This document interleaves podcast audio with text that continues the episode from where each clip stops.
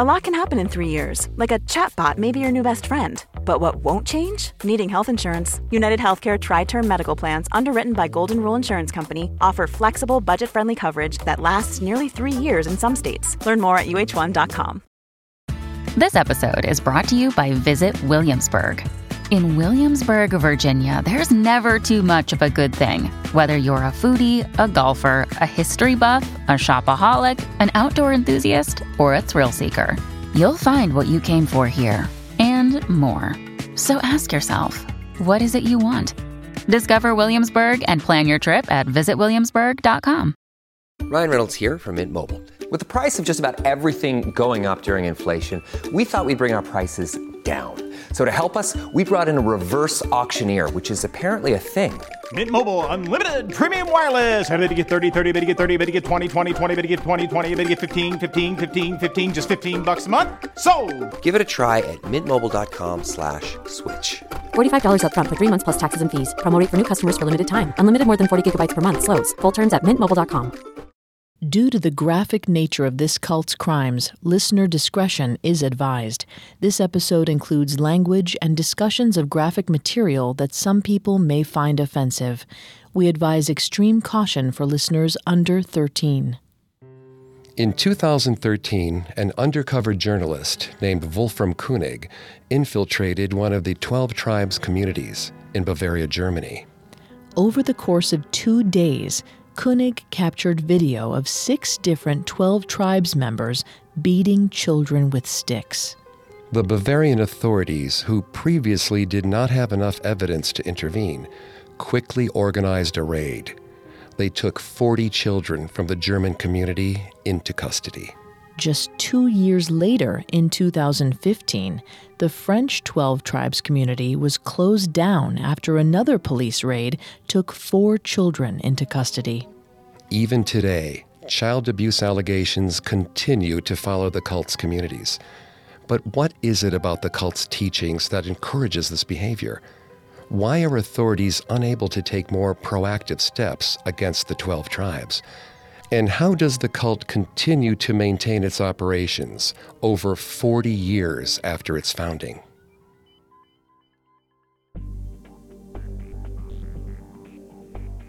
Hi, I'm Greg Polson. And I'm Vanessa Richardson. And this is Cults. Today we're going to take a deep dive into the Twelve Tribes cult, also known as Vine Christian Community, the Northeast Kingdom Community Church, and the Messianic Communities. Despite the accusations of child abuse in multiple countries, the cult is still in operation and controls an array of successful businesses and restaurants. Followers believe their simple, communal lifestyle will allow them to live like the original Twelve Tribes of Israel and bring about the return of Jesus. They believe that other Christian denominations are controlled by Satan, and they are the only true Christians. Their belief system is rife with racist and homophobic sentiments. They also espouse beating their children in order to get them to conform to the group. If you want to listen to any previous episodes of Cults, you can find them on your favorite podcast directory or on our website, parcast dot com. And don't forget to subscribe while you're there, because a new episode comes out every Tuesday. You can also find us on Facebook and Instagram at Parcast, and on Twitter at Parcast Network. If you like what you hear, please leave a five-star review wherever you're listening. The Twelve Tribes was founded in Chattanooga, Tennessee by Elbert Spriggs in nineteen seventy-two. The cult runs many successful businesses and restaurants, yet lower-level members are expected to adhere to austere lifestyles.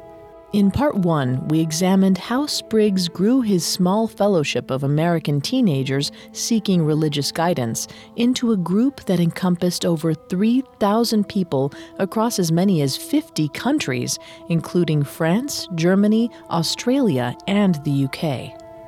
We scrutinized how Spriggs encouraged members to save their children's souls by beating them and breaking their wills. And we investigated instances of child abuse that began to surface in the nineteen seventies and early nineteen eighties. In part two, we'll examine the attempts of American and European governments to intervene and rescue children from the cult. will also investigate how the Twelve Tribes shrugged off these allegations of child abuse and how it manages to continue on to this day. On the morning of June twenty-second, nineteen eighty-four, attorney Jean Swantko was awakened by the sound of police pounding on the doors of the Twelve Tribes community house, in which she'd been sleeping. Swantko, a Vermont public defender, had been assigned to defend second-in-command Eddie Wiseman against a charge of assault. The charge against Wiseman alleged that he had beaten a thirteen-year-old member of the tribe for seven hours. Swantko believed Wiseman was being charged as part of the state's political agenda against the much-maligned community. Swantko visited the community often to help represent Wiseman, claiming to want to learn more about their practices. She and Wiseman became close, and she frequently stayed overnight at the community. On June twenty-first of nineteen eighty-four, Swantko spent the night at the commune. And on June twenty-second, the state of Vermont sent in ninety state troopers and fifty social workers into the compound. The governor's press secretary stated that the raid occurred, quote, after two years of effort by the state to get the parents to identify and report abuse and neglect, end quote. The police entered twenty homes that were occupied by Twelve Tribes members. They took one hundred twelve children into custody and put them on a Greyhound bus headed to the Orleans District Courthouse in Newport, Vermont. Medical personnel were on hand to begin examining the children for signs of abuse. Prosecutors requested a seventy-two hour detention of the children in order to complete their investigation. But as family after family were brought before the court, State District Judge Frank Mahady denied the prosecution's requests. The judge argued that the warrant that allowed the original raid that morning was too broad, that the state lacked the necessary evidence to separate the children from their parents in the first place. By the end of the day, all of the children were returned to the Twelve Tribes before they could be examined for signs of physical abuse. This was a milestone day for the Twelve Tribes. Spriggs believed that this was evidence of God's intervention on their behalf. Spriggs and his followers decided to commemorate the anniversary of the raid every June twenty-second, likening it to the exodus of the Israelites as described in the Old Testament. In nineteen eighty-five, the state of Vermont dismissed its assault case against Spriggs' second-in-command, Eddie Wiseman. He had allegedly abused a child, beating her for seven hours. But the case was thrown out for, quote, lack of a speedy trial, end quote. Around this time, Swantko, Wiseman's attorney who witnessed the police raid the year before, left her home and her partner of eight years and officially joined the Twelve Tribes at Island Pond in Vermont. Over the next few years, from the mid to late nineteen eighties, the Twelve Tribes continued to expand. Most Island Pond residents reported tolerating the tribe's presence. They even came to rely on many of Spriggs' businesses. But Spriggs' followers did not fare as well elsewhere. In Clark's Harbor, Nova Scotia, people began throwing bricks through the windows of buildings owned by the Twelve Tribes and refusing service to its members. Shua Jones, a woman who had been raised in the cult during this time and later left, reported that she and the other children raised in the cult were never taught the critical thinking skills that would allow them to challenge the Twelve Tribes doctrine. Instead, the cult's youth were groomed for the professions they were expected to eventually perform for the tribe's benefit. We've seen instances of this in many episodes of cults, where leaders utilize members and eventually the initial members' children for their own financial well-being. Shua also said their education was often put on hold when she and the other children were needed to work in one of the cult's many businesses or farms. This is another common tactic we've seen in cults. Children are not given a proper education or skills that will allow them to thrive in the workforce. This leaves them unable to function in society and utterly dependent on the cult for survival. And with all the members contributing their labor and finances to the Twelve Tribes, Spriggs' cult began to grow. The cult spread to Australia, South America, Spain, Germany, the U K, and elsewhere. each individual community strove to be self-sufficient, so most were founded in rural areas with access to farmland. The communities would grow produce, use what they needed for themselves and their businesses, and sell the rest at local markets. The Twelve Tribes community in Brazil, for example, specializes in yerba mate, a kind of tea that it distributes to restaurants and tea suppliers around the world. But for most communities, restaurants and bakeries were a natural next step. Since they already had access to ingredients and the members worked for free, these restaurants became profit-generating machines for Spriggs. The communities also expanded into cottage industries, likely based on the trades of the people they recruited. These could include all natural body products, handmade clothing and furniture, and general contracting. And if the Twelve Tribes community could find a distributor, members could utilize the free labor from tribes' children to scale up their manufacturing. During this time, Spriggs was in France, reportedly living outside of his commune with a woman who was both not a member of his church and not his wife. But according to an article in New England Monthly, those facts didn't seem to bother his congregants in Island Pond, Vermont. In fact, around this time, the cult celebrated one of its major victories. Kirsten Nielsen, one of the twins who cult deprogrammer Ted Patrick had taken from the cult in nineteen seventy-nine, came back to the Island Pond tribe. She quickly became the commune's celebrity. She had seen the outside world, resisted it, and returned to the Twelve Tribes. After her stint in Island Pond, Kirsten was then transferred to the French and German communities. It might seem unusual that a former member would return to the cult that they left. However, the techniques used to assist Kirsten, what was called deprogramming at the time, had problems. According to author Madeline Landau Tobias, cult researcher Doctor Yanya Lalich, and psychologist Michael Langone, the snatching method of intervention can be traumatic on its own, and flashbacks of the experience can impede recovery. The tribe flourished with little pushback and began experimenting with new recruitment methods, the most notable of which occurred at Grateful Dead concerts. Cult members drove a van decorated with Summer of Love flowers and other iconic hippie images to the concerts. Then they unrolled a flag adorned with a red cross and offered free emergency medical care to concertgoers.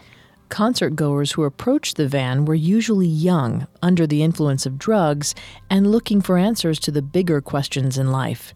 The Twelve Tribes members preyed on their vulnerable state, promising that the community could provide them with everything they needed. Spriggs didn't just pursue young people at concerts. He also tried to recruit students. When Spriggs first opened up the Yellow Delis in Chattanooga, he chose locations near college campuses. This gave him access to students who were grappling with similar existential questions. Utilizing his talent for attracting this young, vulnerable demographic, Spriggs grew his church through the mid to late nineteen eighties. In nineteen eighty-seven, perhaps to distance themselves from the allegations of child abuse and recruit new followers, the Twelve Tribes renamed themselves the Messianic Communities. But this wasn't enough to stop the reports of abuse. Over the next few years, disaffected former members of the tribes publicly described their experiences of being manipulated, overworked, and undernourished. But by nineteen eighty-nine, however, things quieted down for the Twelve Tribes. But the peace wouldn't last long, and the entire Twelve Tribes community was about to face a huge crisis of faith. Our story will continue in a moment after a brief message. This episode is brought to you by Etsy. So you need to get an amazing gift. Wait, no, the perfect gift. And it needs to say, I'm a thoughtful person, and I appreciate you, and I know exactly what you like, all at the same time. Well, Gift Mode on Etsy is here to take the stress out of gifting, so you can find the perfect item for anyone and any occasion. It's easy to find gifts made by independent sellers for all the people in your life, like the pickleballer, the jazz fan, or the pasta lover. From nineties nostalgia and mixology to reality T V and gaming, there's something for everyone on Etsy. Whether it's a birthday, an anniversary, a holiday, or even just a day to say thank you, Gift Mode on Etsy has you covered. Need to find the perfect gift? Don't panic. Try Gift Mode on Etsy now. This episode is brought to you by Paramount Plus. Get in, loser! Mean Girls is now streaming on Paramount Plus. Join Katie Heron as she meets the plastics in Tina Fey's new twist on the modern classic. Get ready for more of the rumors, backstabbing, and jokes you loved from the original movie with some fetch surprises. Rated P G thirteen. Wear pink and head to Paramount Plus dot com to try it free. And now, back to cults. By nineteen ninety, Elbert Spriggs' Twelve Tribes had weathered allegations of child abuse and emerged victorious, but that year the community was shaken by a crisis of faith. Eddie Wiseman's wife, Mary, died of uterine cancer in nineteen ninety. A former elder later explained that the cancer was curable, but given the cult's prohibition against medical care, Mary never went to the hospital. Another former member reported that she was given prayer and homeopathic cures. After an extended prayer meeting, Mary was declared by one of the members to have been cured by God of her illness. She died a few days later.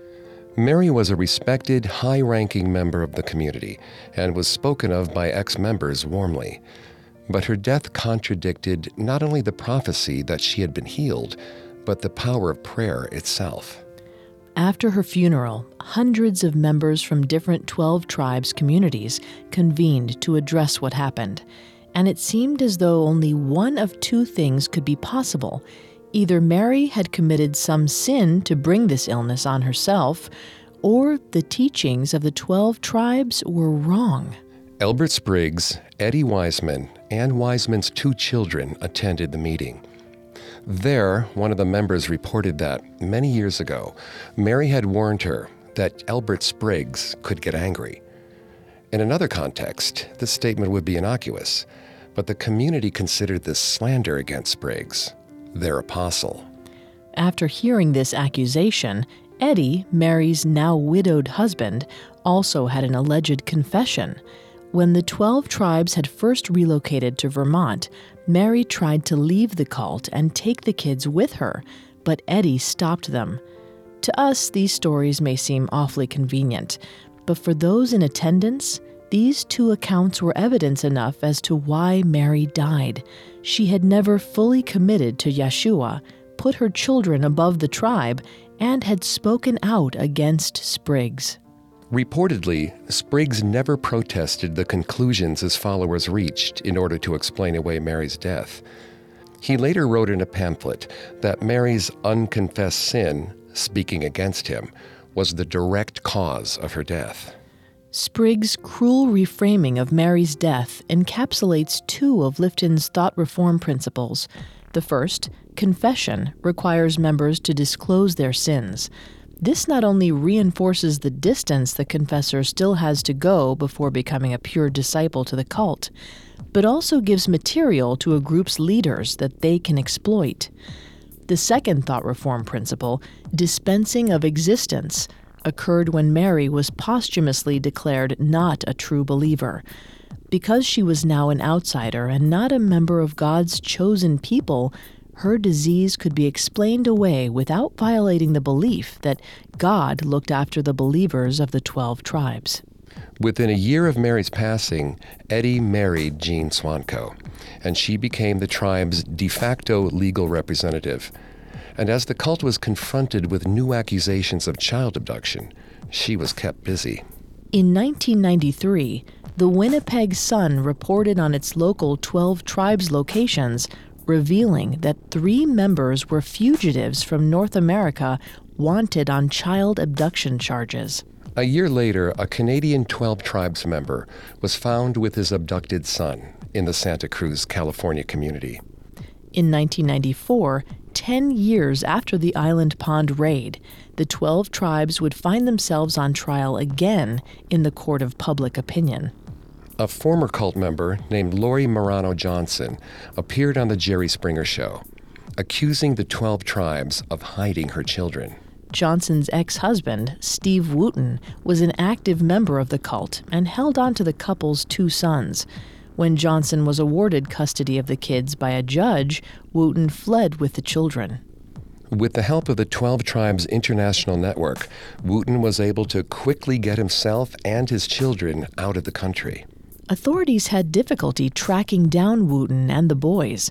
Desperate for answers, Johnson hoped to appeal to the tribe's sense of decency and family and find out where her sons were.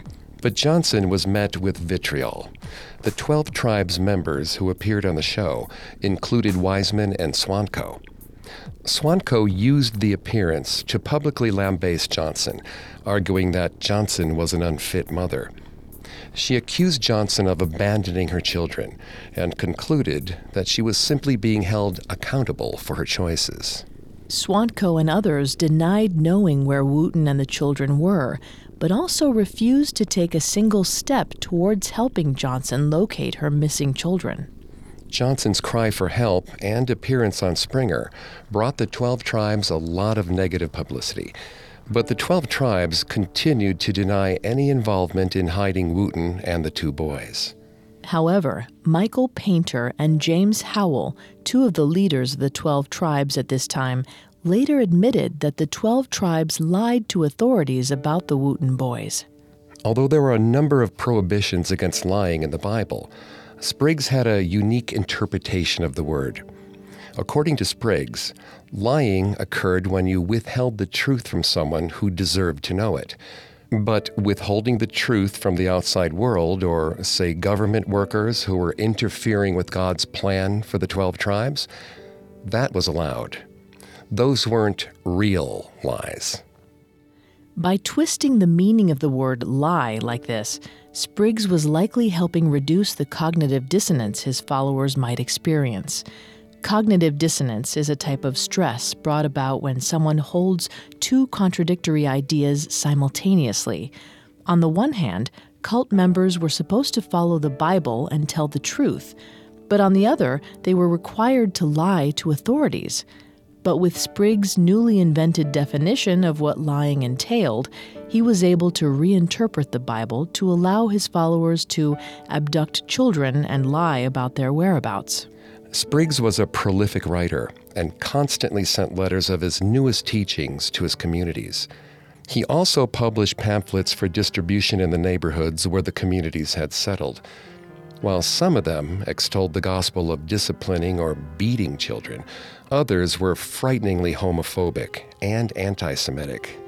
Based on the locations Spriggs mentions in his letters and pamphlets, we can surmise that he spent his time traveling between the Vermont community, the Boston community, the upstate New York community, and the French community.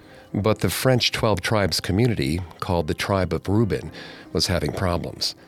In nineteen ninety-four, a European cult named the Order of the Solar Temple initiated a mass suicide among its members. In response, the French anti-cult organization, A D F I, began actively pushing back against the presence of cults in France, including the Twelve Tribes. A D F I visited local markets and began distributing flyers, informing would-be buyers of the vendors and products that benefited the Twelve Tribes. Sales plummeted. In nineteen ninety-seven, the death of a nineteen-month-old baby at the Tribe of Reuben made headlines. The French public was shocked. Many of them had never even heard of the Twelve Tribes before learning of the boy's demise. The year-and-a-half-old child, who weighed only ten pounds at the time of his death, had suffered from rickets and an untreated congenital heart condition. But because the doctrine of the Twelve Tribes forbade medical intervention, the child received little medical care. During the investigation, French police discovered Spriggs' writings on the importance of beating children. Police and doctors immediately intervened and examined the scores of children who lived in the community, but they found no signs of child abuse. The parents of the dead child, however, were sent to prison for their role in his death. They received a twelve-year sentence. But the American tribes soldiered on. The Twelve Tribes community in Cambridge, New York, operated a farm called Common Sense, where they also manufactured all-natural body products. The farm was tapped by cosmetics giant Estee Lauder to supply one of their product lines. But in two thousand one, when the company discovered that the Twelve Tribes used children in its factories, they quickly severed their relationship with the cult. New York State raised an official investigation into the tribe's utilization of underage child labor, and the tribe's community was fined two thousand dollars for their violations. That same year, in September two thousand one, Eddie Wiseman's son from his first marriage, Zebulon, had an interview with the Boston Herald. Zebulon was only seven when his mother, Mary Wiseman, died of uterine cancer. He had been present at the meeting where Spriggs' followers determined it was because of her unconfessed sins and challenging of Spriggs' authority. With so much vitriol spread about his mother, it's no surprise he wanted to leave. He defected from the cult when he was eighteen. In the interview, Zeb described the behind-the-scenes operations of the secretive cult and explained that Spriggs is, quote, constantly flying around. He lives a life of luxury, end quote. Former members have also reported to the Boston Herald that Spriggs spends significant time in his palatial homes in France, Brazil, and Cape Cod. Zeb Wiseman also discussed Spriggs and his wife's shopping sprees, their travel by chauffeured car, and his overall opulent lifestyle. Members of the Twelve Tribes are required to donate their possessions and wealth to the religion when they join. There's a huge disparity between Spriggs' lifestyle and his congregants, something we've seen multiple times with other cult leaders we've discussed on the show. But cult members demonstrated an impressive degree of denial when confronted with these facts. One current member of the Twelve Tribes insisted Spriggs couldn't be wealthy because he didn't wear jewelry or own cars. He then went on to compare Spriggs to the Apostle Paul, who traveled the first century world to spread the story of Jesus. Spriggs, it appears, made it a point not to flaunt his wealth openly to keep his followers in the dark. Spriggs was unhappy with Zebulon's interview, which revealed the wealth he clearly strove to hide from his members. A week after the interview was published, he held a public forum in Boston to refute what had been published about him. Spriggs also used this public forum to shine a spotlight on his church's conversion therapy. This refers to a harmful, unscientific practice which attempts to force LGBTQIA individuals to change their sexual orientation. So-called reparative or conversion therapy has been soundly rejected by the medical and psychiatric community. Conversion therapy not only doesn't work, it causes depression, anxiety, and self-destructive behavior. In a statement opposing the practice, the American Psychoanalytic Association also described the practice as resulting in, quote, substantial psychological pain by reinforcing damaging internalized attitudes, end quote. Spriggs additionally used the forum to double down on the importance of disciplining and homeschooling children. But Spriggs' philosophy on discipline and homeschooling continued to cause problems for the cult. In two thousand two, nineteen members of the French community were sentenced for evasion of legal obligations of the parents, for refusing to enroll their children in school, and their failure to vaccinate their children. And this wasn't the last or the largest scandal that the Twelve Tribes would face in regards to their treatment of the children in their communities. Our story will continue in a moment, right after the break. This episode is brought to you by Vuori. Give the active people in your life something they'll truly appreciate. Performance apparel from Vuori. Whether they're into running, surfing, hiking, or even just casual walks around the block, there's something for everyone. And if you're not sure what to gift them, you can't go wrong with something from Vuori's Dream Knit collection. It's the perfect gift and so comfortable. Get twenty percent off your first purchase today at Vuori, V-U-O-R-I dot com slash Spotify. This episode is brought to you by Bin Verified. Help chip away at the uncertainty that comes with online dating and use been verified dot com, a leading platform for online background searches and people search reports. With their powerful search tools and extensive database, you could easily gather information about potential dates, which may help you find peace of mind before taking that next step. You can never be too safe when it comes to dating. Get twenty percent off today to help take control of your dating game. Visit been verified dot com slash podcast. Now, the story continues. In two thousand four, on the twenty-year commemoration of the Vermont raid, Elbert Spriggs, now in his late sixties, spoke publicly about the Twelve Tribes' victory as well as the importance of disciplining children as part of the faith. Spriggs rallied against what he called the Prozac Nation and Big Brother-type government that he believed was manufacturing false child abuse allegations against his cult.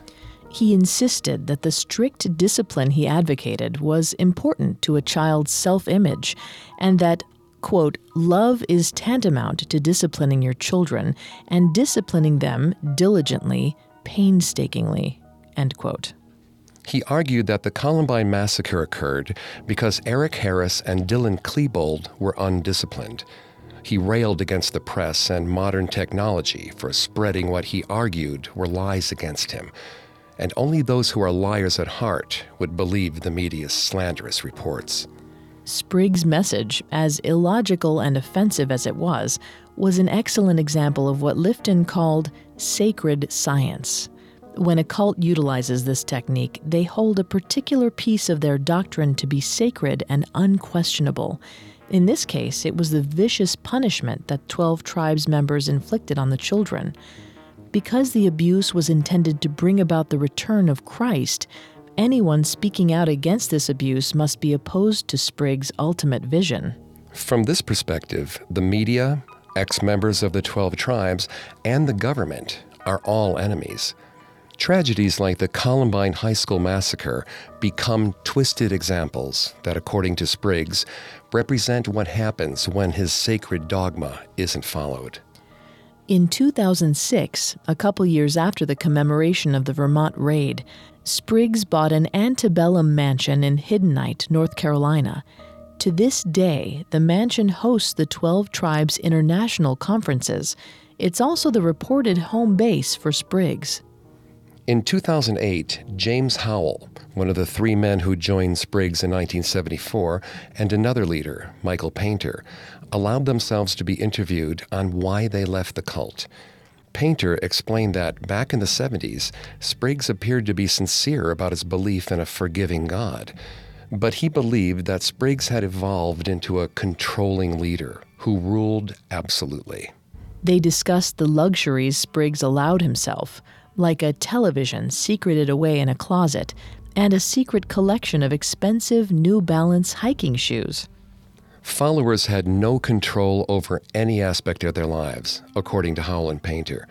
By eliminating a member's ability to make small choices, even as small as what meal they would eat, Spriggs inserted himself in his followers' lives as their ultimate authority. His permission was required before a couple could get married, and all couples were instructed to procreate as frequently as possible. This is another manifestation of thought reform.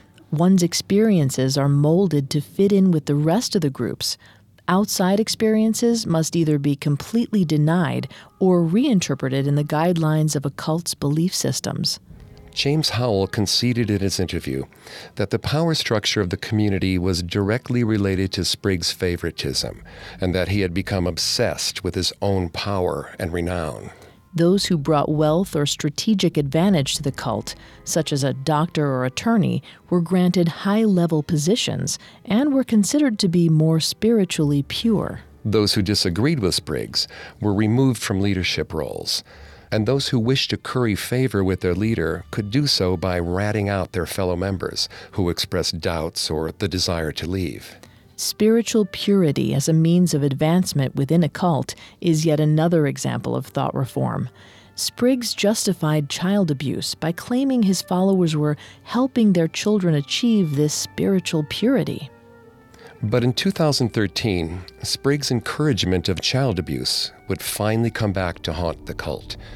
That year, the Twelve Tribes was caught in a firestorm when a hidden camera investigation led by journalist Wolfram Koenig revealed the extent to which children were abused at their German compound. Koenig, who had heard rumors of the abuse, interviewed German officials about why they hadn't intervened. The response he received was that officials required either the children to testify against their parents or direct evidence of abuse. They had neither. The intrepid reporter decided to take things into his own hands. He went undercover. He grew out his hair and beard so he could pass as a member of the Twelve Tribes. He tried to join the community by explaining he was a paramedic suffering from a spiritual crisis. He was readily welcomed into the community and put to work. Koenig wore glasses equipped with a secret camera, hoping to capture whatever evidence he could. When a pair of American elders came to visit the community and remarked on Koenig's glasses, the reporter suspected he'd been uncovered and bolted. But if the Americans had actually recognized the glasses, they never acknowledged it. The reporter soon attempted to infiltrate the cult again, but left when he felt he was once again about to be discovered. On his third attempt, Koenig was able to place a few remote cameras within the compound. With the help of a few former members, he was able to suss out two locations that were often used for beatings: a basement hallway beneath the compound's meeting hall, and a boiler room attached to one of the cult's classrooms. In the boiler room, Koenig discovered some of the sticks that were used to strike the children. With this evidence of abuse right in front of him, he quickly installed a hidden camera in each of the rooms. After the cameras were installed, the reporter nervously went about his work, fearing that either he or his hidden cameras would be discovered. After just two days, Koenig collected the cameras and reviewed the footage. Over the course of four hours, six adults were shown beating six children between the two rooms.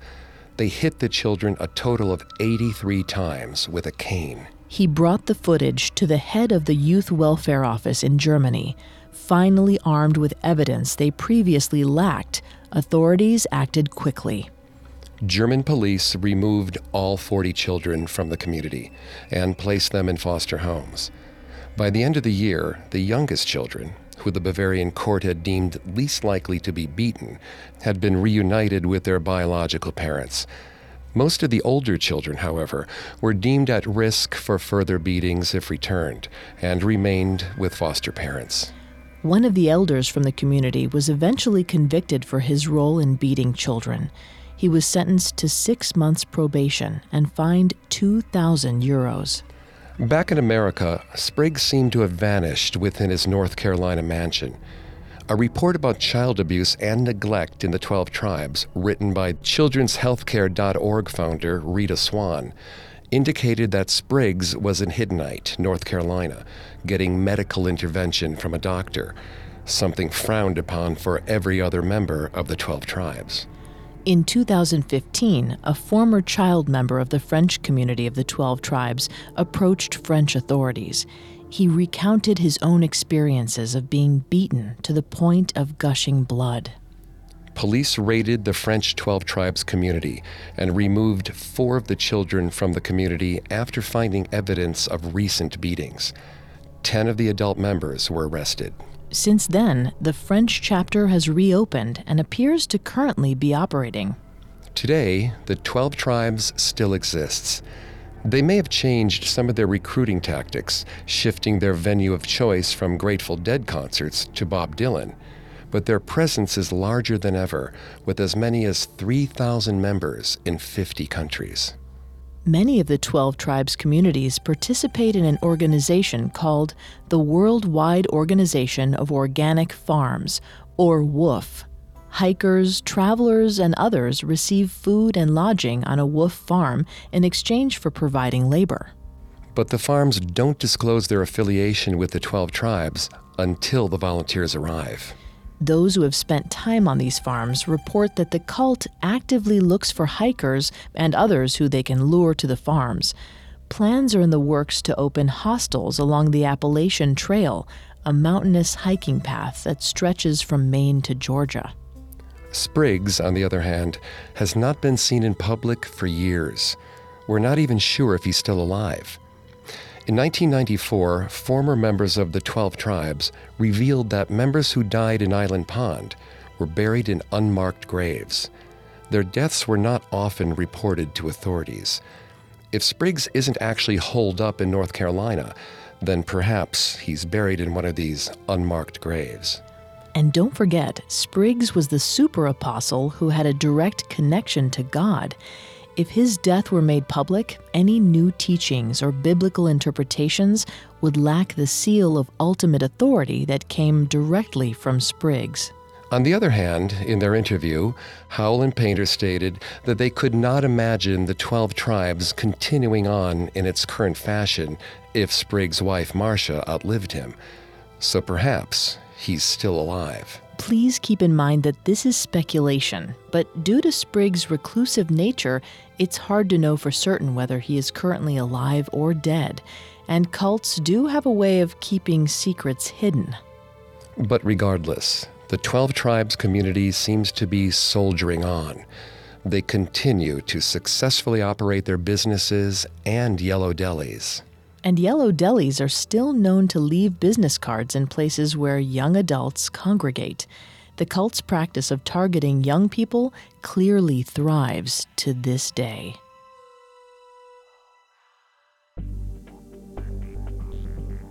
Thanks again for tuning into Cults. If you want to listen to any previous episodes of Cults, you can find them on Apple Podcasts, TuneIn, Google Play, Stitcher, and Spotify, or on our website, parcast dot com, spelled P A R C A S T dot com. If you like what you hear, please leave a five-star review, or tell us what you think on social media. We're on Facebook and Instagram as at Parcast, and on Twitter at Parcast Network. It seems simple, but it really helps our show. As always, thanks for listening. Cults was created by Max Cutler and is a production of Cutler Media and is part of the Parcast Network. It is produced by Max and Ron Cutler, sound design by Kenny Hobbs, with production assistance by Ron Shapiro and Paul Mahler. Additional production assistance by Maggie Admire, Carly Madden, and Jeanette Manning. Cults is written by Sean Waugh and stars Greg Polson and Vanessa Richardson.